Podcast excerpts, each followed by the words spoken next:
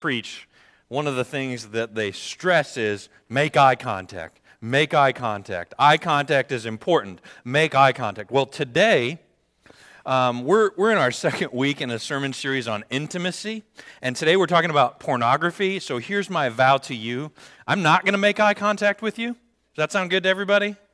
Okay? I, I think we can do that. All right. Uh, like I said, we're in our second week in a sermon series on intimacy, and, and we're not pulling any punches here.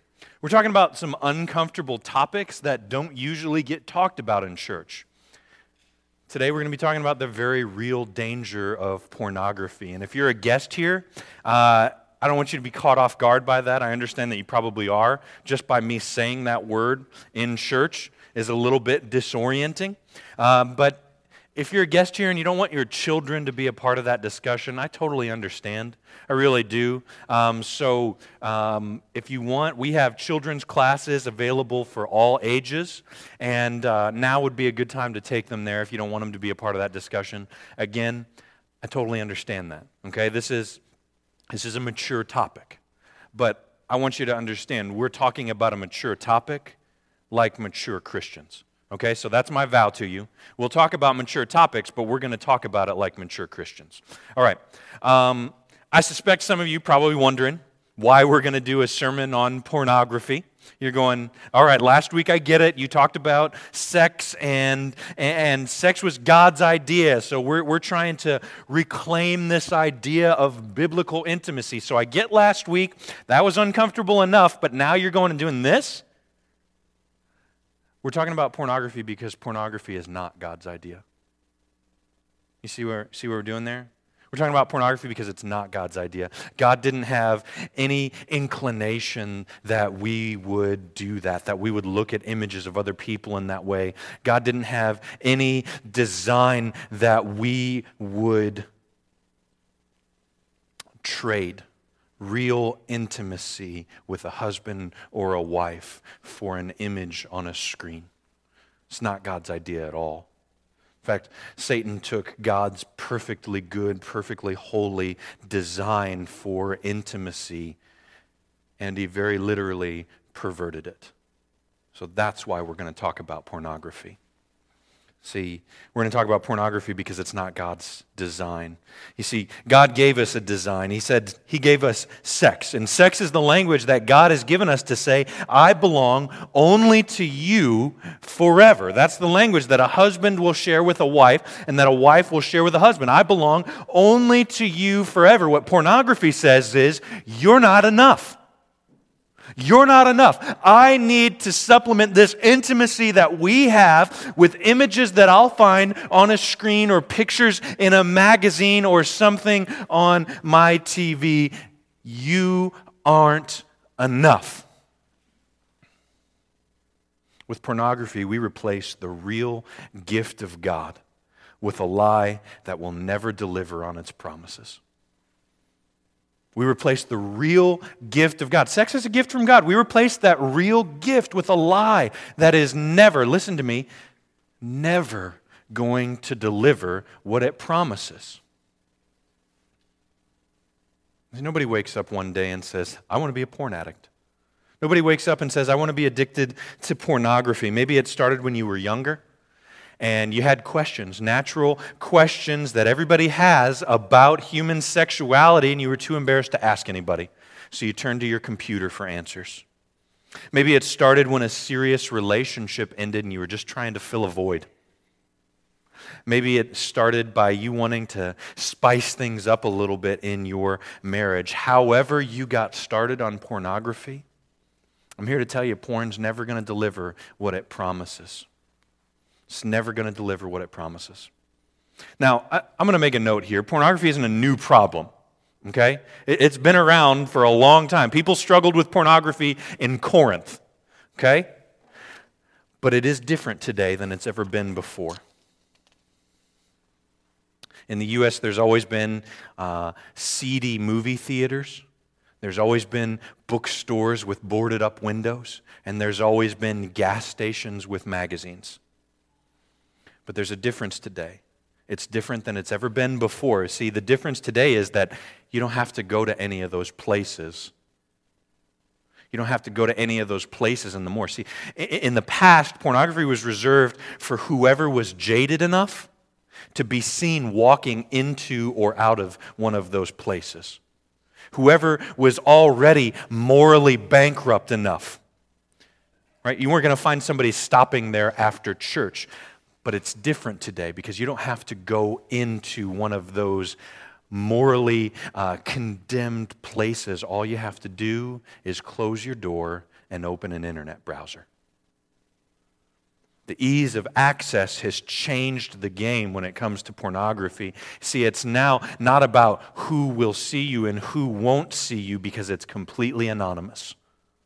And that's changed everything. Between the year 2000 and 2012, this is when high speed internet became uh, more prolific. Between 2000 and 2012, the internet porn industry grew by 566%.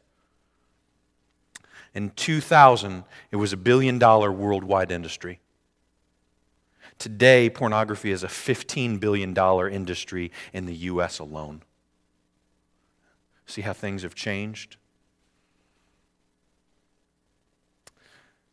$15 billion in the U.S. alone. That is more than the combined revenue of professional football, baseball, and basketball combined. That's more than our country spends on foreign aid each year. Maybe, maybe we can do this. Um, if we stopped spending money on pornography, we would be halfway to solving world hunger in the U.S. The United Nations estimates that it costs $30 billion a year to solve world hunger, to feed the people in the world who need fed. We spend $15 billion a year on our sinful appetites in the United States. Around the world, pornography is a $100 billion industry. We could feed the world three times over with money to spare. Now, those are big picture issues. Let's bring it a little closer to home because this isn't somebody else's problem. This is something that you or somebody you care about is struggling with right now. And uh, just, just prepare yourself for this, okay? 90% of children between the age of 8 and 16 have viewed internet pornography. 90%. In many cases, it was accidentally. In many cases, it was unwillingly, but 90%. Average age that a child views pornography for the first time is 11. The number one age group that consumes pornography is 12 to 17 year old boys. Probably didn't surprise you, but this isn't just a guy problem. The fastest growing demographic of pornographic viewers is 16 to 22 year old women.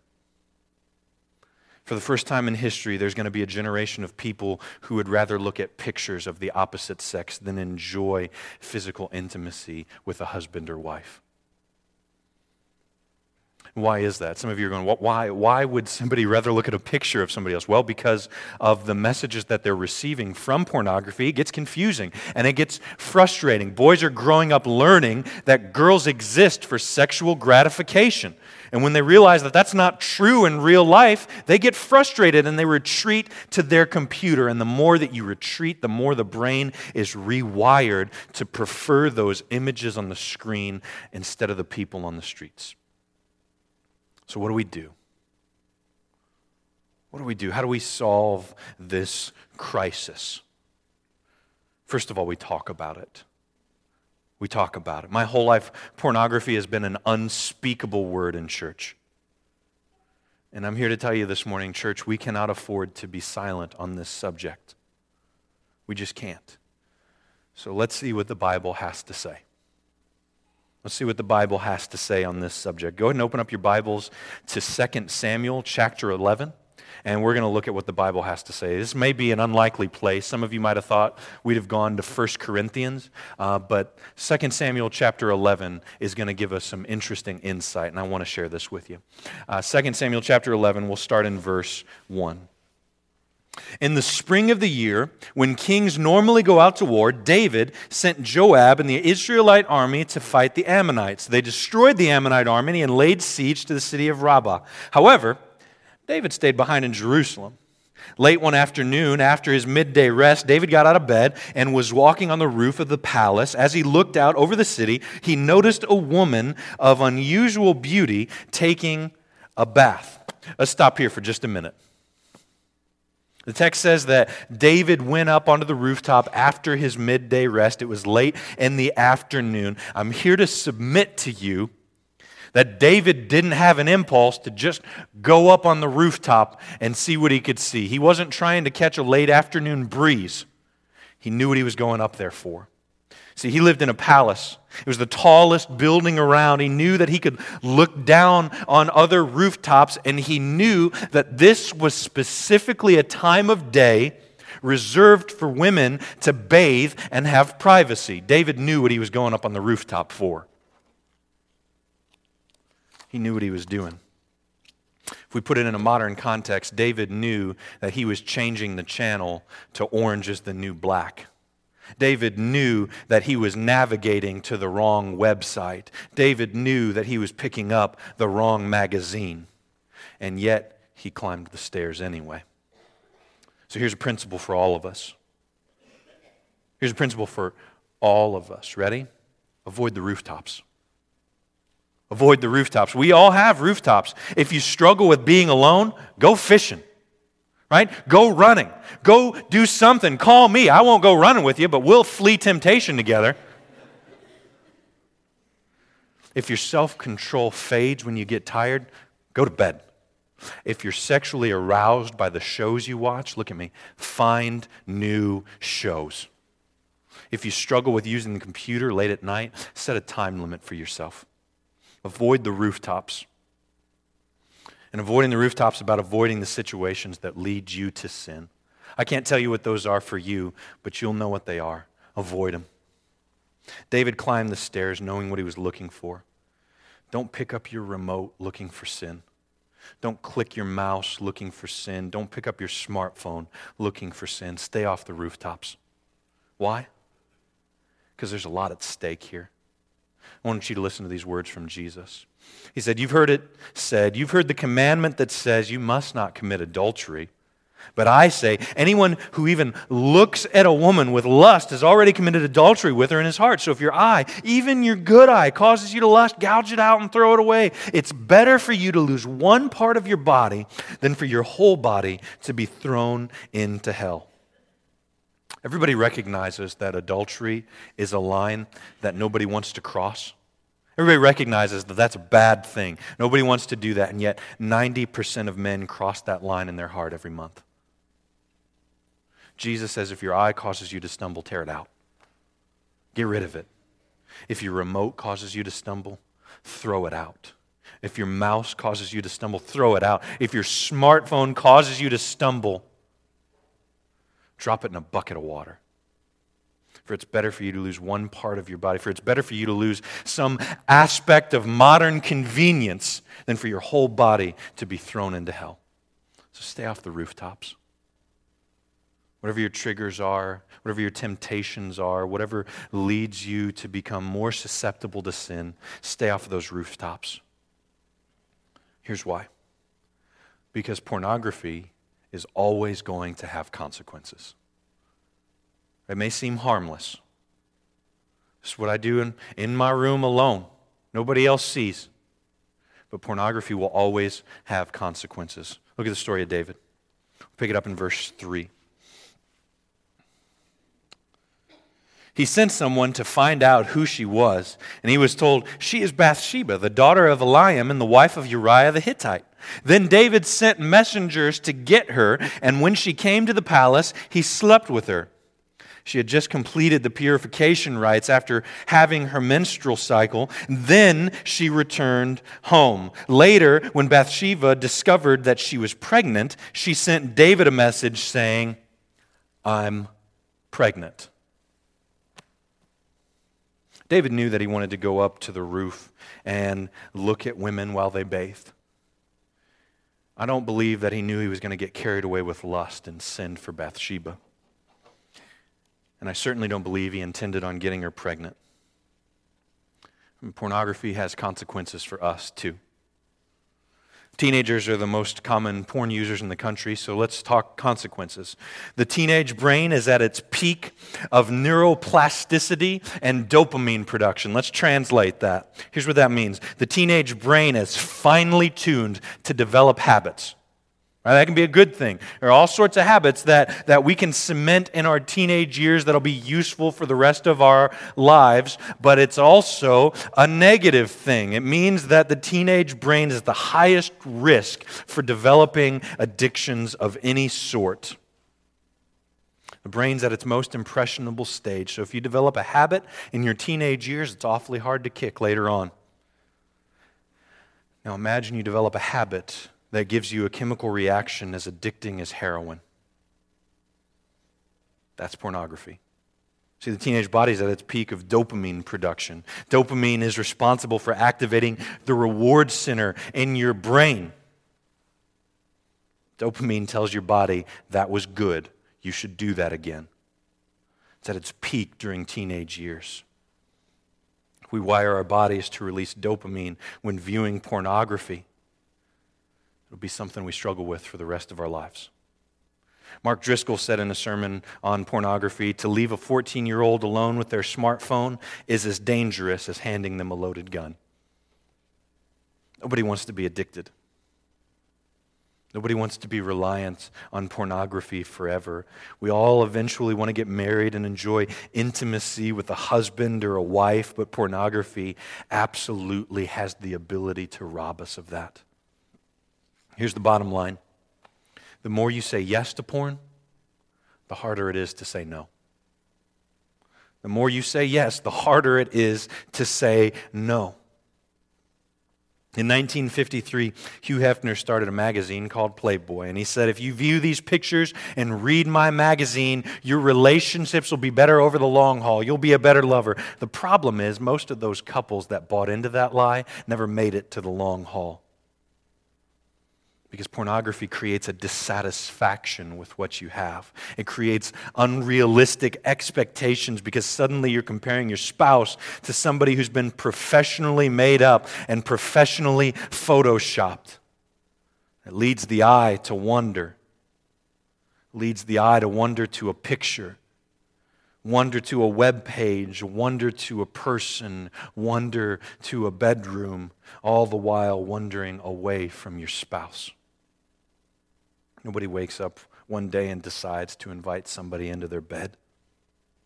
I don't believe David did either. But somehow that doesn't make it any better, does it? One of the problems with pornography is desensitization. What used to excite you no longer does. so you have to go to greater extremes to release that dopamine. And at some point, that extreme involves Bathsheba. So stay off the rooftops. Because pornography will always have consequences. Always.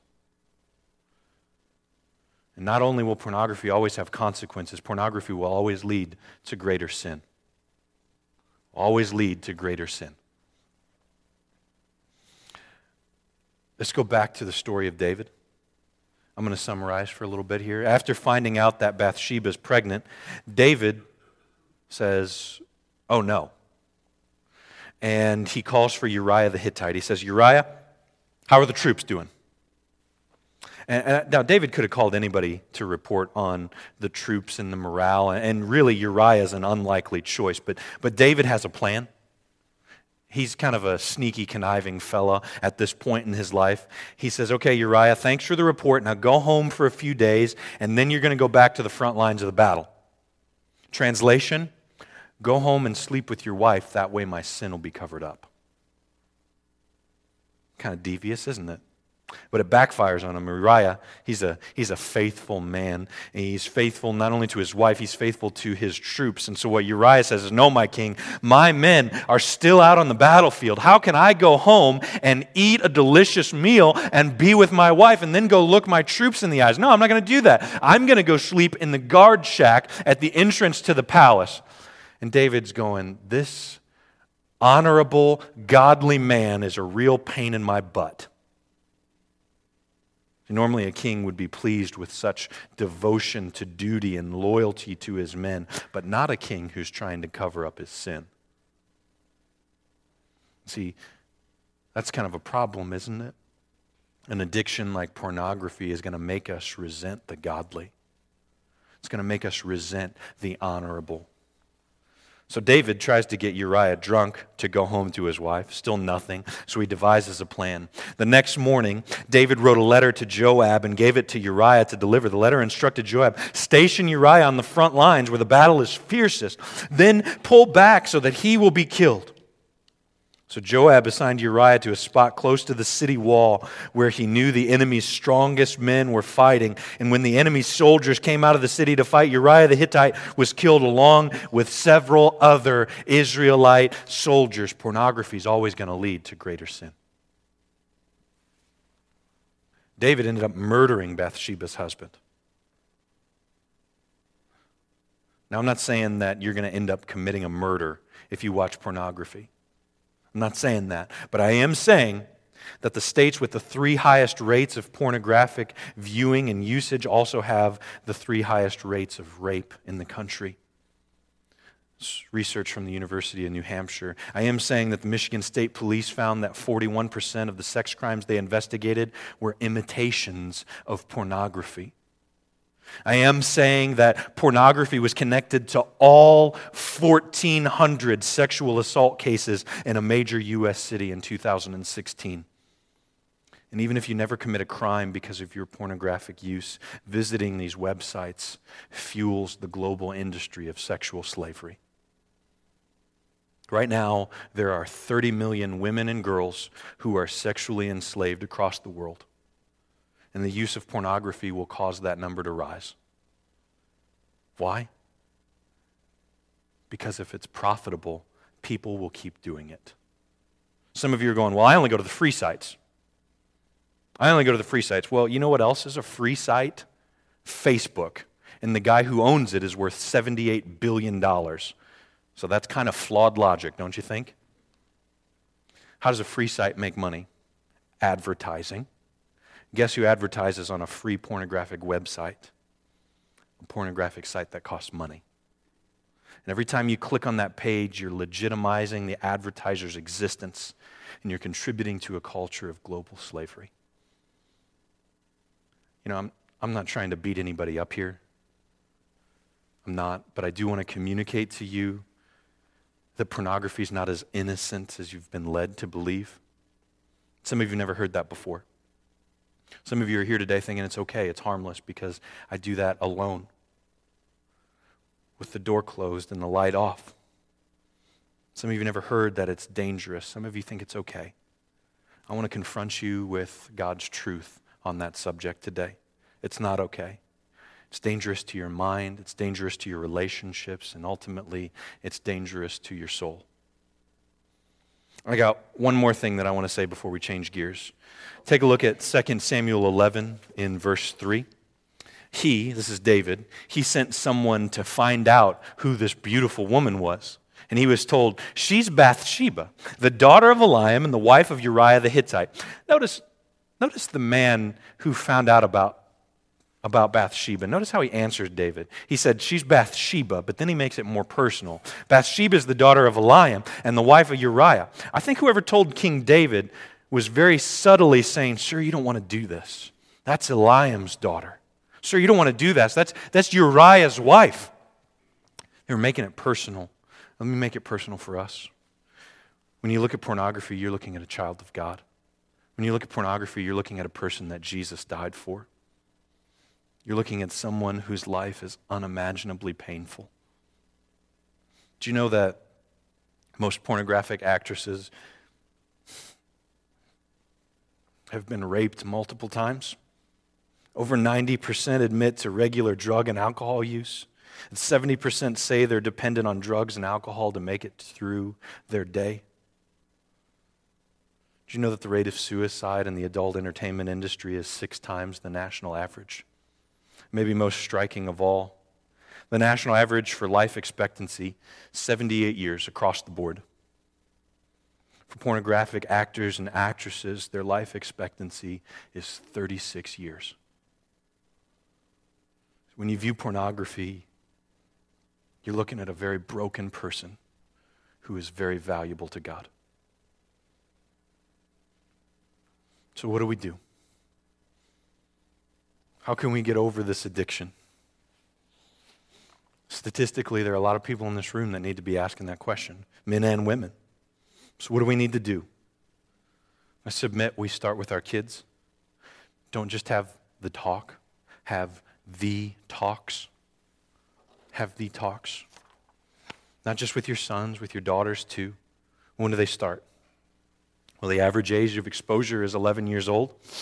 So I say we start that conversation before then.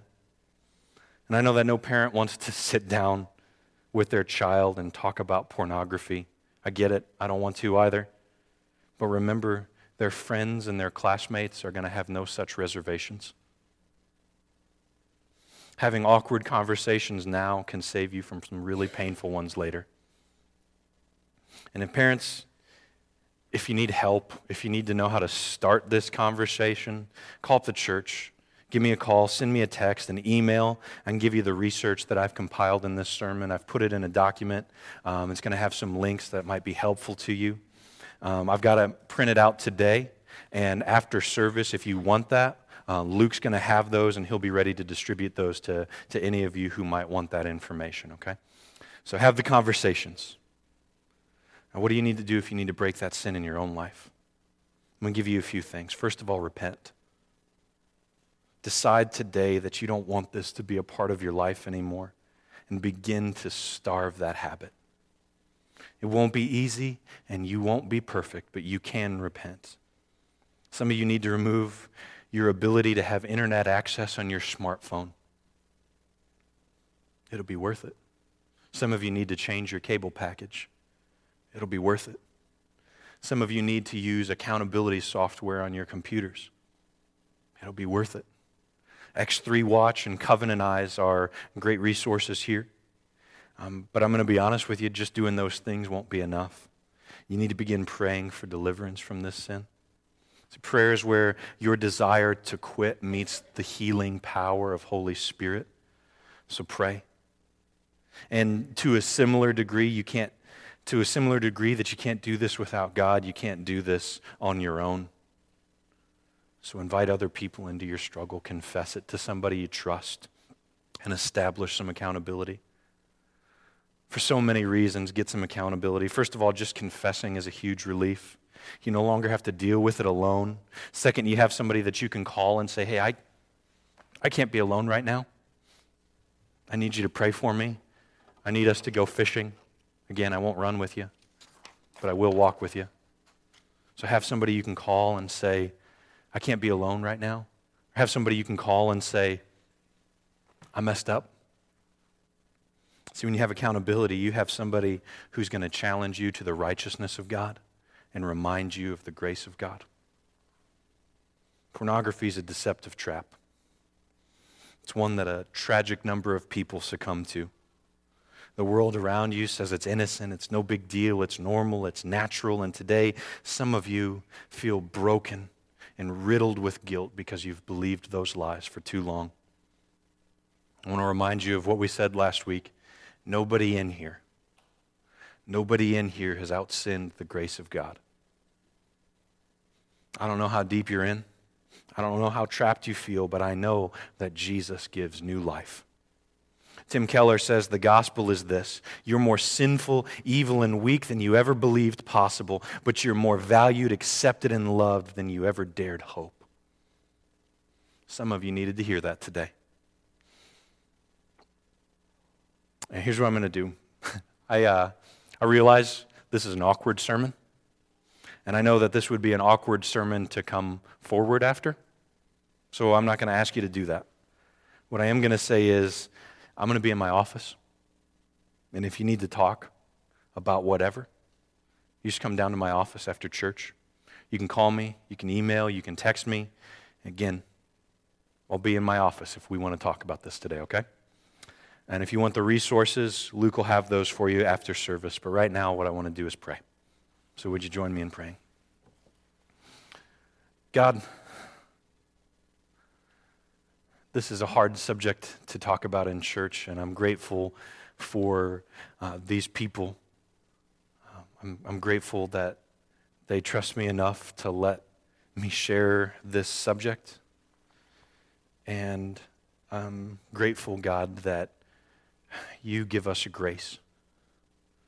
All of us have sinned and fallen short of the glory of God. For some of us, that falling short is primarily sexual sin. We praise you that the free gift of God is eternal life through Christ Jesus our Lord. And some of us feel enslaved today, but we don't have to because Jesus is greater. God, I thank you for the hope that's provided in the song that we sang earlier. If our God is for us, then what could stand against us? Certainly not pornography. So we praise you for that, God. And we pray for anyone in this room that may need to break those chains today, that they would have the courage, they would have the guts to walk down to my office or pick up their phone and start this conversation, God. I pray that you would give them the strength and the courage to do that. God, for our kids, we pray that they wouldn't grow up in a world where they're disillusioned by pornography, but that we can equip them to understand the dangers of this sin.